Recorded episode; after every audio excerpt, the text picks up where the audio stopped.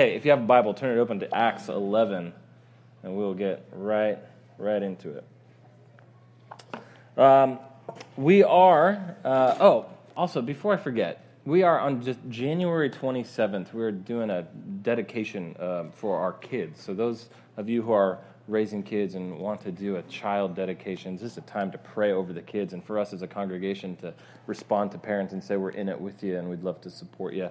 Um, if you have a kid, you're interested in uh, dedicating your child before the Lord, uh, in prayer uh, for the sake of the kingdom, then um, let us know. We have a little sign up sheet at the back community table where the computer screen is. Feel free to drop by there. Or when you pick up your kids, there's a, a sign up sheet on the check in table as well, or checkout table. So, um, right, let's pray. Father, we thank you for your word that you are a God who communicates, that you don't leave us in the dark, but we know you because you want to be known. And you have told a story uh, that renders your character and your purposes uh, in such a way that we can respond to you in trust and surrender, and that we can be participants in that story of redemption. So, Lord, we give you this time and ask that your Spirit uh, awaken us to your truth and, uh, and help us trust and respond in obedience. In Jesus' name, amen. Well, Acts 11, verse 19. We are teaching through Acts. Um, Acts is a story. If you're new with us, it gives an overview of the first 30 to 35 years of the church. It's simply an overview. It doesn't tell you everything that happened, uh, it tells you some of the things that happened. Uh, it's not setting out a model of this is how an idyllic church should look. It's just telling you what God did. And there are lessons throughout, and things to imitate, and things to avoid. There are things in the story that show us that the church was messed up then, just like it's messed up now, because there's people in it. Right? And so it is a story as well that tells us that the church was powerfully redemptive then, just as it is powerfully redemptive today, because the Spirit is in it. And so this book of Acts picks up the storyline from volume one, the Gospel of Luke, uh, and, and it carries the same storyline that the other three synoptic gospels, the chronological story of Jesus' life, death, burial, and resurrection. It, picks up this storyline about Jesus. Uh, and the storyline of these gospels, and Luke in particular, is the storyline of God's kingdom, the, the governance, the rule, the reign of God come among us.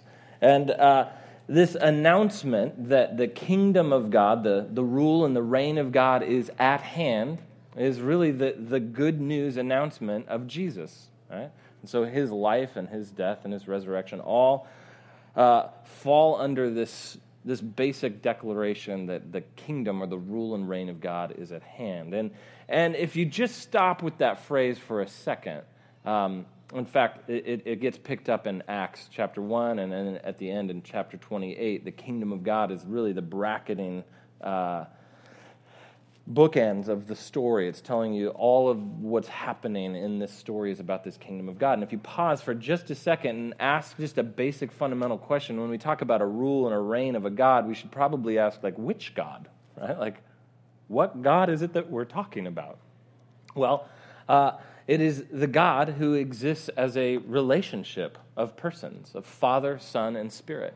This is, this is the God that's revealed in the Gospels. Jesus is the one who refers to the Father and talks about the sending in the Spirit, and all three one God.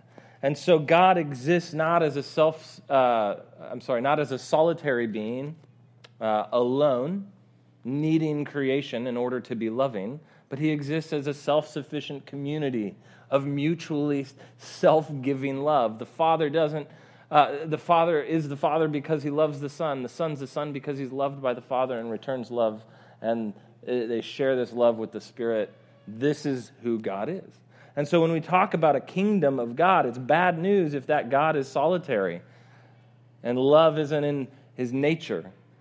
But when we talk about the rule and the reign of a God who, in his essence, is a self giving community of love, that's actually good news to the world. That the God who is self giving love, who is a community of persons, who is a loving relationship in his essence, if that God is reigning and ruling, then that's good news to the world. And so Acts picks up this storyline. And so there's this kind of outgoing nature of this gospel, this good news. The gospel is spreading, the word of God is spreading across geography and social boundaries. And that spreading of good news mirrors the nature of the God whose good news it is. He's outgoing, outward facing. He's not a withdrawn, solitary being, but a God whose nature is to give love. I don't know if you're with me. This isn't your typical sermon intro of like, here's what I did this weekend. We dove right into it. I hope you're okay. Seatbelts on. But this, when we talk about the kingdom of God, we're talking about a God who is self giving love, and he's reigning and he's ruling. And so this Acts story is a story about that God. Let's just be very specific about it. We won't be able to make much sense of the stories, the little stories, unless we get the big story. And the big story is about that very particular God. And so um, when you think about what that God is up to before creation, it's always loving, it's always giving and sharing. He's outward facing and outpouring into the other. And so he creates as an overflow of love to share and invite that creation into that community of love. And so the story of the church that's entrusted with the gospel is the story of a community that spreads God's goodness across boundaries in the same manner that God has, that incarnates in a context and puts flesh on a message, that expresses the riches of God's grace in a particular place. And so we can't actually look back and go, we should be like the church in Acts, because there's no one church in Acts. There's multiple churches in Acts. There's a church in Jerusalem, and then there's a later church in Jerusalem, and then there's a church in Antioch, and in Galatia, and Philippi, and Corinth. And each church is an expression of the gospel in a context. And so it helps us to look at our own context and say, what does the gospel look like for Beaverton? How do we remain faithful to the message and express it accurately for this place and this time as this people? And so, uh, this story of a father who sends a son, uh, and the father and son who send a spirit, and the spirit with the father and son that sends a church is the storyline that we're invested in learning about here in Acts. And back in chapter 6 and, verse, and chapter 7, we met this person named Stephen, who is the first Christian martyr, they were killed for proclaiming Jesus as Lord, for sharing good news because it was seen as a threat to the powers and those who wanted control. And so uh, the result was persecution. The, the, the, the powers that be um, crunched down on the church and persecuted, and the result of that persecution was it moved and mobilized the church outward from a place of comfort, honestly, a place of uh, only interacting with people who are culturally very like me. And so the gospel was kind of uh, stuck in Jerusalem. And then this persecution against the church broke out, and now people are spreading all over Palestine and now the borders beyond. And so last week, we read about this Roman centurion, a Gentile, that is a term for a non Jewish person. So everyone that's not Jewish is a Gentile.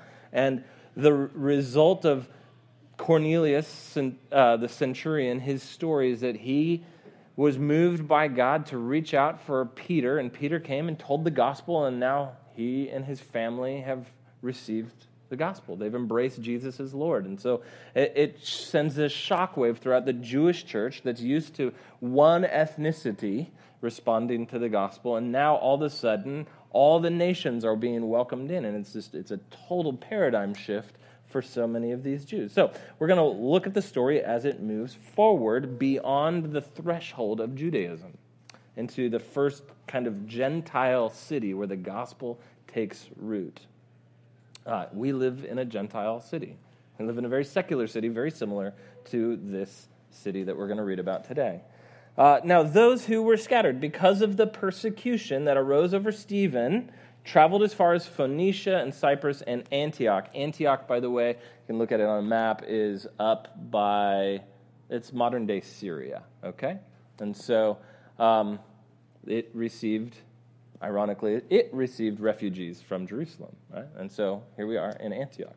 And um, let's see, let's keep reading through this. Um, they landed in Antioch, and these people who are persecuted and moving about uh, away from persecution are speaking the word that is the gospel to no one except Jews. So they're staying within their very comfortable social boundaries, right? I'm finding people who carry the same assumptions, who look the same, sound the same, act the same as me. And I'm safely sharing what I've learned about Jesus with those people. But it says there were some of them, men of Cyprus and Cyrene, who on coming to Antioch spoke to the Hellenists also. And a Hellenist, again going back in time, uh, Hellenism is a label for a culture. It's a Greek influenced culture. And so the language is Greek, and many of the cultural practices are Greek. And so this may mean Greek speaking Jews or people who've adopted a very different set of cultural assumptions than the Jews. Um, these are the people across a social boundary that are now being addressed by the good news.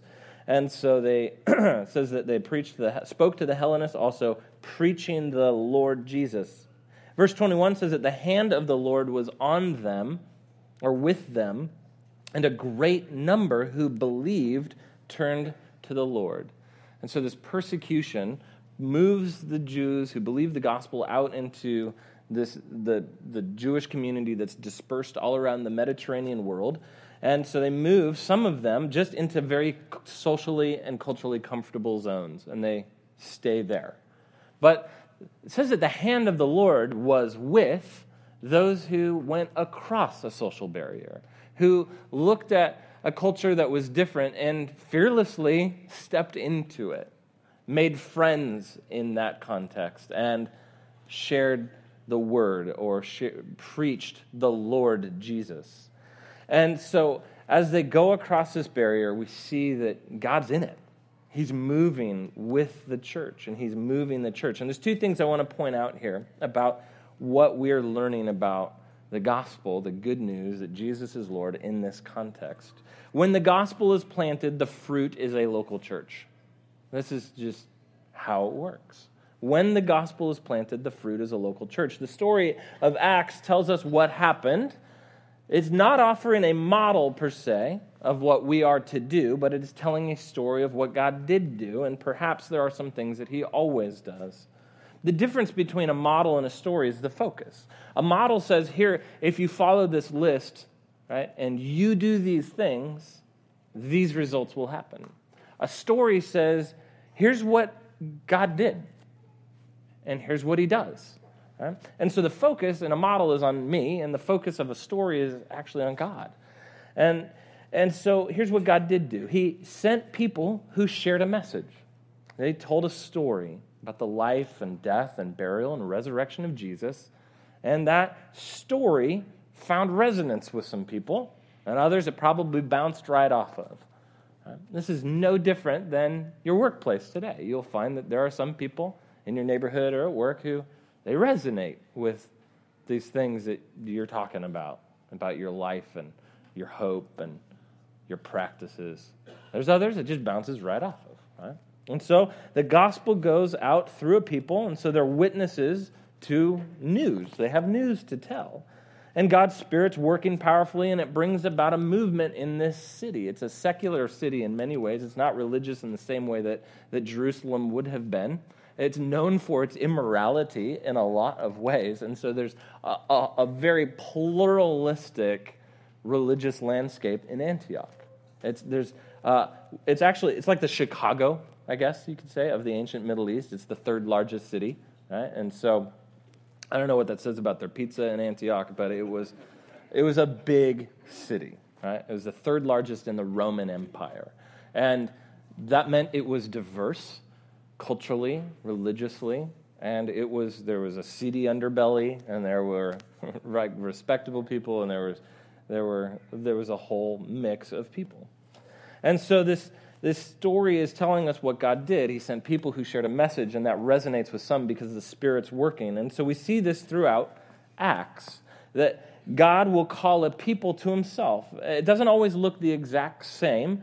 Uh, in fact, sometimes we see in the story the Spirit comes in power and people speak different languages, and other times that's not mentioned at all. Sometimes it mentions people getting baptized right away, sometimes it doesn't mention that at all.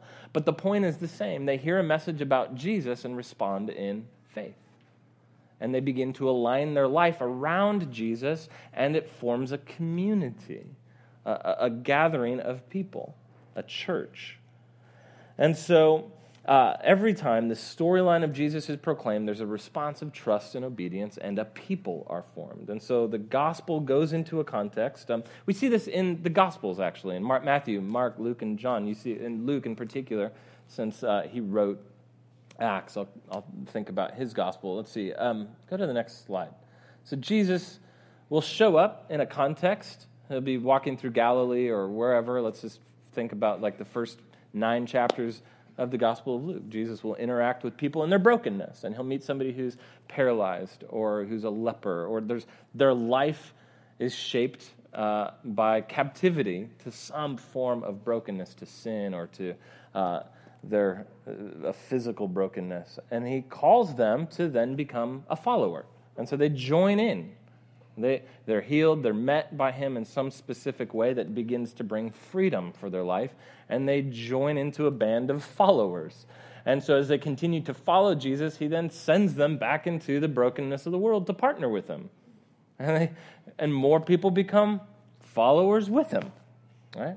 And so, it's this kind of constant cycle. We see this in Acts. We see the good news about Jesus now because Jesus has ascended and he sent the Spirit to be in the church so that the church represents Jesus now. And part of the way we represent Jesus is we talk about Jesus. And so we talk about Jesus in a culture. And so we go into Antioch now. And there's people there who are from, share totally different assumptions than Jews.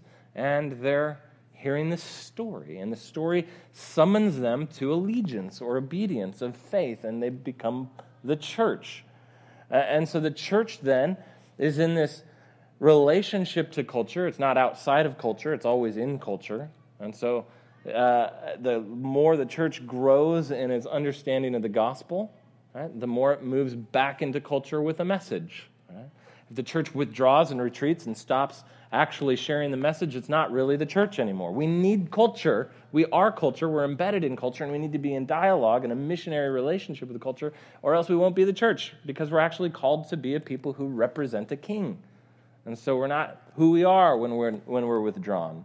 But nor are we who we are when we're exactly like culture, when we're not actually any different when we share all the same assumptions. Because the gospel comes in and says, I'm creating a whole new set of assumptions in your life that you're loved, that there's hope, that there's resurrection, that you're called to account. Right? These kinds of things change us. Anyway, so this is what the pattern is throughout Acts. I don't know where I was going with all of this.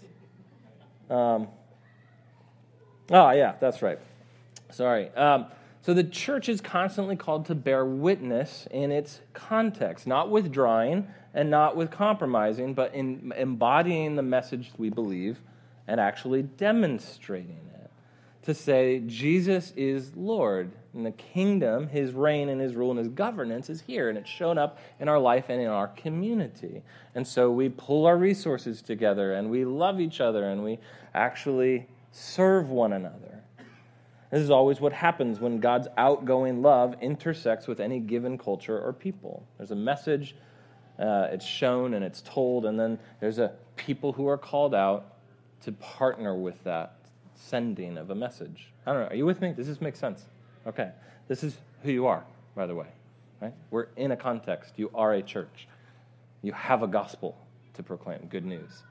And so, um, before we move further, though, into this story, uh, it, it is really important that we grasp this reality that we can plant a church and miss planting the gospel. And this this actually startled me this week. As I read through this text, I thought of us and I thought, we have this really beautiful advantage in that we have a critical mass, like which is super exciting. It like feels socially viable to see other humans and go like, oh, maybe something, God must be doing something, right? It's also really great that we can take turns watching kids upstairs. I say we, I'm never doing it. You guys can take turns watching kids upstairs because I'm doing other stuff, okay? And, uh, and, and so we get to we get to do that, right? Like if there's 10 of us, it's a lot harder, right? We'd have less kids, but they'd be just as loud, okay? And so we actually get to pull our resources and share and do some cool stuff. And you can plant a church And then if you miss planting the gospel, you're actually not a church anymore. You're just kind of a club, and you'll eventually die off. Um, and so that's the disadvantage. It's easy to kind of come in and there's some size, and you can lose all the urgency of planting the gospel. But when we plant the gospel, a church comes up, right? And so we have this beautiful opportunity to be the church and to plant the gospel as the church. Um, to be a church that actually is a lens for the people outside the church to see what does the gospel look like. Is it really self-giving love or is it something else? And so as we commit to each other and to planting the gospel by speech and action, showing and telling, uh, it, it, actually uh, makes us more and more who we are. So let's not uh, miss planting the gospel as we plant as a church.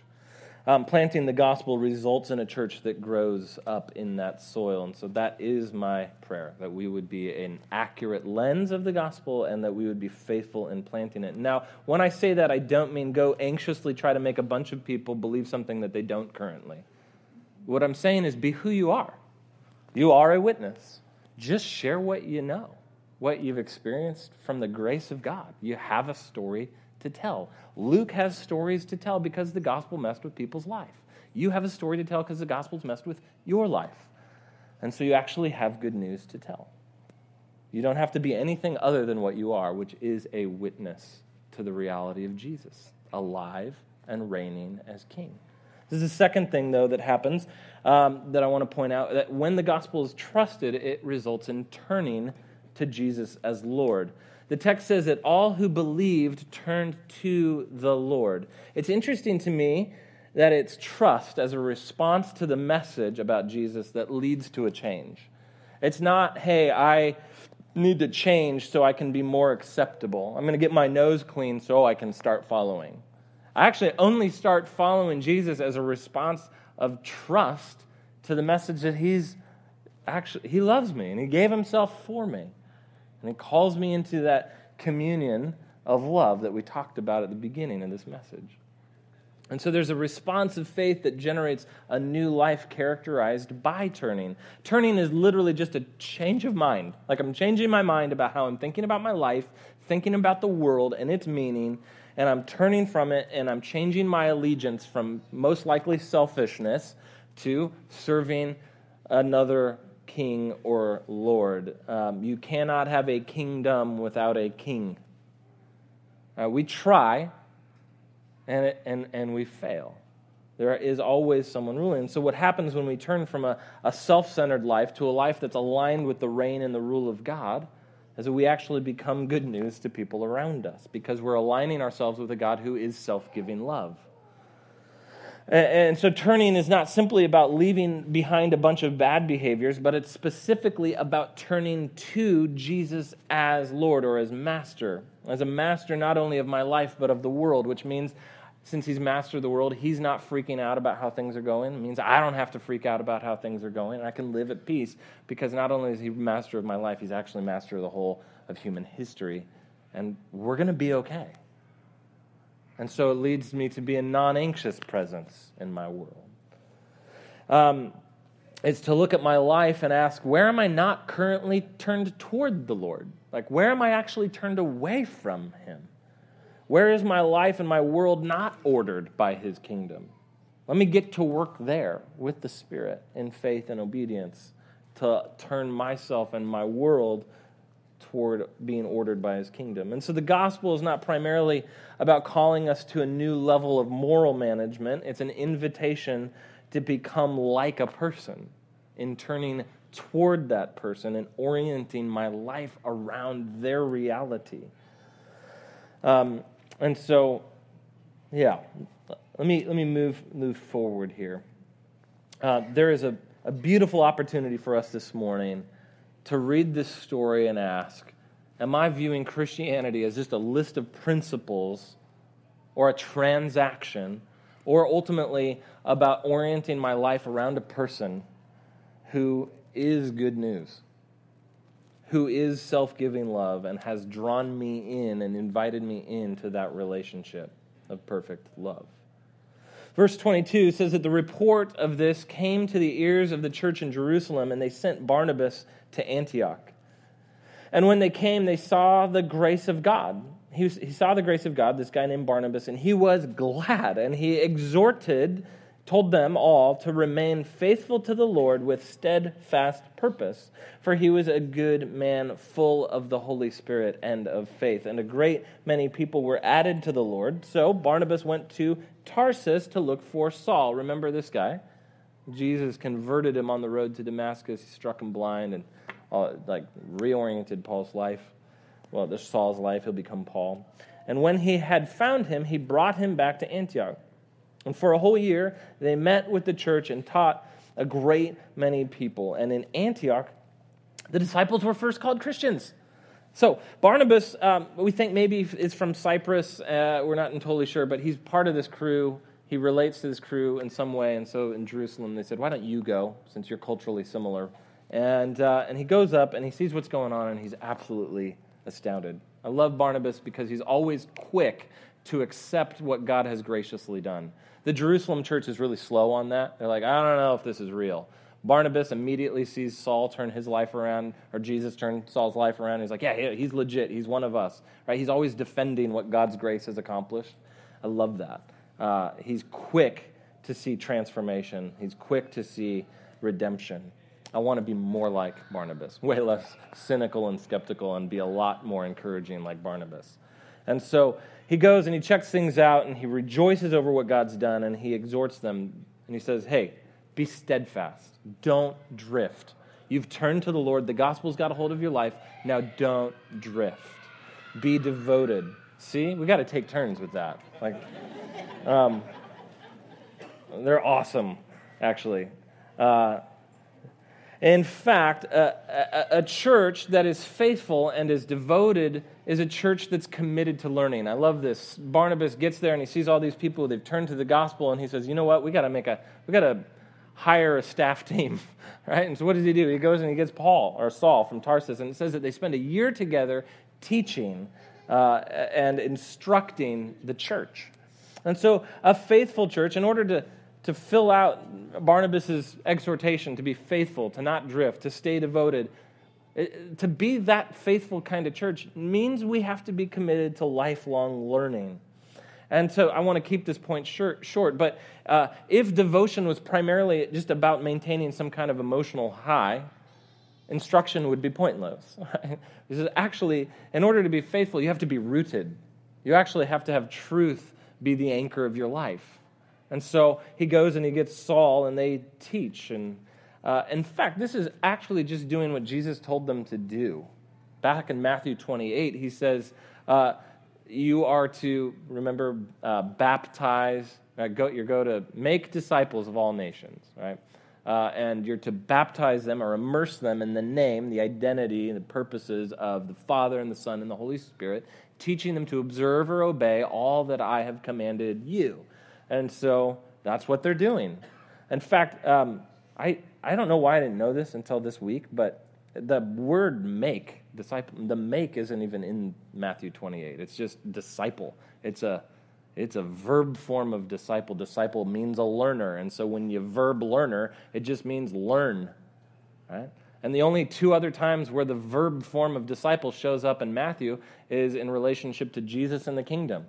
And so a follower of Jesus is to learn Jesus and learn the kingdom.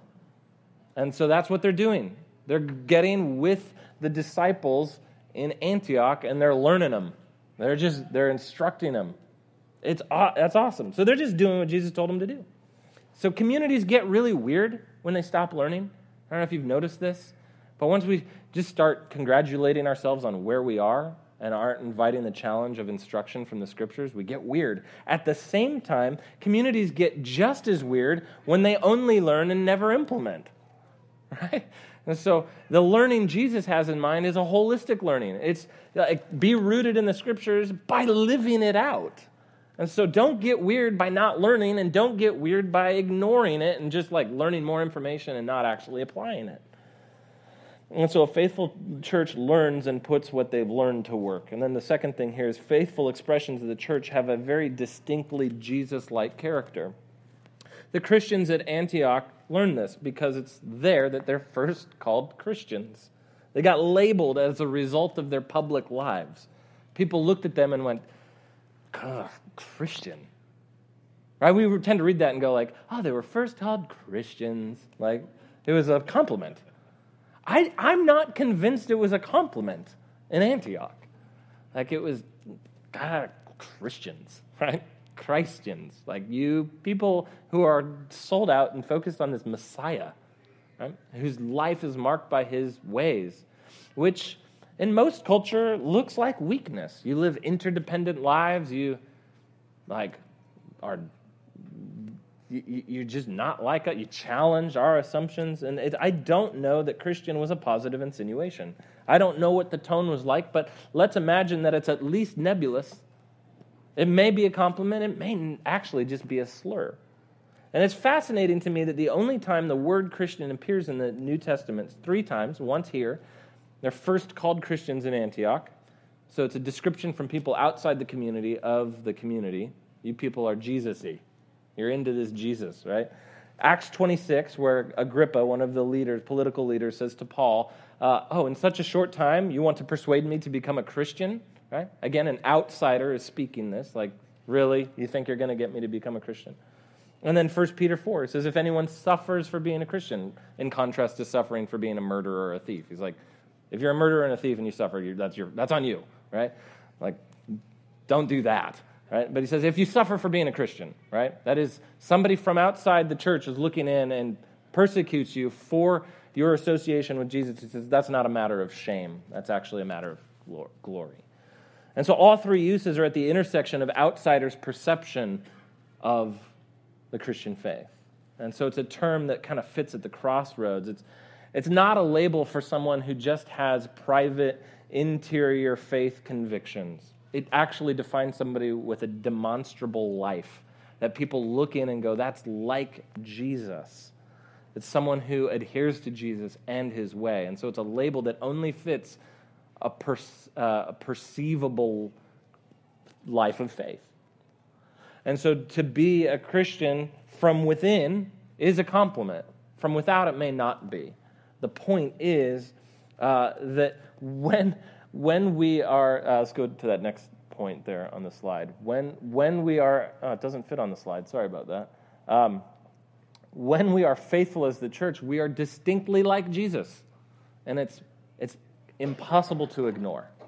All right. Now, finally, the, those days, some prophets came down from Jerusalem to Antioch. And now, one of them, named Agabus, stood up and foretold by the Spirit that they, there would be a great famine in all the world. This took place during the days of Claudius. There's a historical marker on when this happened. It was probably about a 15 year period of famine throughout the, the known world, and it kind of shifted where the focus was.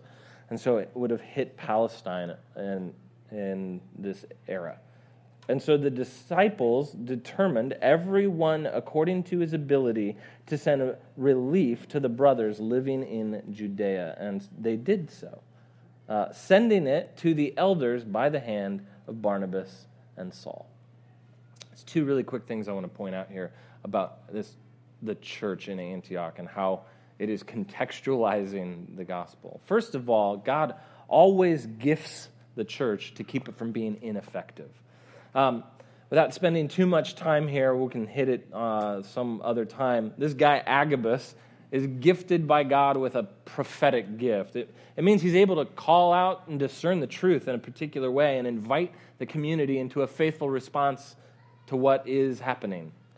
And here uh, is why it matters in this text. See, God gifts the church to respond faithfully to the things that God is doing in every context the church finds itself. And Agabus is this person that God uses to help the whole Antioch church be a faithful expression of Christ's self giving. And I would say to you, every person in the church is gifted by the Spirit in some way to help the whole thing be a more faithful rendering of God's self giving love to the world. Every one of us. And so Agabus uses his particular gift to kind of call the church to action on something. And so here's how it played out. He says there's going to be a famine. Uh, in other words, uh, there will be a lot of people who are going to be hungry, right? Uh, Uh, we had this happen this Christmas, right? When uh, I'm not uh, calling you a prophet, Susanna, if you don't want to be, but you did stand up and you said, I see a need this Christmas with the families I'm, i work with, right? And so there's going to be a need, right? And you helped call us to action. And so then the whole church said, Yeah, great, let's give generously. And you gave generously and helped five families not only make it through Christmas, but have a delightful Christmas, right? And so uh, you communicated the self giving love of God to a context. And so this is what Agabus does. He calls the church to action, and the community responds in faith and generosity. And, and, so that's the second point here that the effective church then generously gives itself away. So we see how this whole thing moves. The gospel comes into a context, and it always generates a church. And to receive the gospel means to turn to Jesus as actually master and Lord of your life. Right? And, and then this moves, and the church, that church that's turned towards the Lord, always keeps learning and is distinctly Jesus like. And God continues to give gifts to the church to keep it effective. And an effective church is a generous church. It's a church that gives itself away to its context. And so the disciples determined everyone according to his ability to send relief to the brothers in Judea. And so we see the church respond to the famine in the Mediterranean world. And I love this. Now it's the Gentile church that's looking at the Jewish church and they're saying, Let us help you. Let us help you, right? We're, they've blown way past animosity at this point. They don't care. They have a new Lord and they're united as one church. Great. Why wouldn't we send what we have to those who don't have it? And so it's not just a self centered church in Antioch that only cares about Antioch. It's a part of a global Jesus movement. And they're saying we're tied in as family across contexts. And so we're happy to serve and we're happy to give. And so they pull their resources together and they are generous in that way. And that's where we've tried to put our roots to begin just with the school district and say, we're here and we want to give and be for you. And so that looks like some of our crew helping out with the Beaverton High School Beaver Den to say, how can we serve this cause to help the people who are in deep need, who associate with this every week? How can we help make that a great experience? How can we help that uh, meet needs? Uh, it, it, looks like um, 5% of everything we give as a congregation goes to the next church plant, right? which actually they're announcing in Tigard this week we're planting on the east side this year. And so uh, you'll meet Ben Tertine, who's going to lead the East Side gathering, and uh, sometime next month I'll have him out and he'll preach. And um, but what's happened is you've already made it possible for us to to hire a founding pastor, and and he's gathered a team, and there's a momentum, and people who are ready to see a Colossae East, right, planted on the East Side. And so. Uh, that's what we're committed to. We give ourselves away. And so this pattern moves from a people who receive the gospel who then become the gospel. We enact it and we demonstrate it through self giving love. I love this description of the church as a people of self giving love, a people who give according to their ability. I don't know what your ability is. You may have the ability of time, the ability of finances, the ability of gifts or skills, the ability of relational capacity. The question is for all of us, am I offering what I'm able in service to the gospel? Right? And I would ask you if you're here, be here. If you're here, be here in such a way that you offer what you have ability to offer for the sake of the gospel in community. And we will, in fact, be effective if we all say, I'm in. I'm going to serve uh, I'm going to help set up kids stuff upstairs every other week. I'm going to serve. I'm going to help set up stuff every. I'm going to serve, and I'm going to buy my coffee here, so coffee for a cause money can go right back into the Club Hope at Beaverton High School and help homeless kids. I'm going to give my abilities wherever they are in relationship to the body of Christ. That would be the call here. Now, um, we'll see that the Antioch church isn't perfect. Right? But we see the fruit of what happens when the church grows from the soil of the gospel. Our first three months as a church, we began, before we had Sunday gatherings, all summer we prayed one prayer. Uh, we prayed around Jesus' declaration of the kingdom. He said, Now the time has come. The kingdom of God is at hand. Repent and believe the good news. And for three months, we just prayed around that. God, we want to see your kingdom. God, we repent of our false loyalties. We repent of divided hearts. Right? And we believe the good news. We believe that what you've done is good news. Right? And so, what that prayer life looks like is it's it, it, it orients us as a congregation to say, we will be effective when we live generously and say, our lives are not for us, our church is not for us. We want to give ourselves away to the world. And so I would invite you this morning just to see where God has generously provided for you and to live as a response of that, to say, God, thank you for generously providing for me. And we celebrate this at the tables every week. The, the generosity of God has come to us in flesh and blood. That Jesus Christ has been utterly generous. That he's given his life in the place of sinners, to be judged in the place of sinners, so that we can be redeemed and forgiven and set right. And so we go to the table not only to look back, but we go to the table to look forward. And the table reminds us of the end of history. It signals a future feast and celebration when heaven and earth are wed and so we celebrate at the table that our needs will be more than covered in the end and that we are welcome to the feast. And so we are able to live in the present, assured of a future. And that's why we go to the table. We go to the table to draw the future into the present, to say, I, I take this bread and this cup to declare I'm fully accepted in the fellowship of God. I take this bread and this cup to declare this history is moving towards joy. And I can be a signpost of that in my world, and we can be a signpost of that in our world. Let's pray.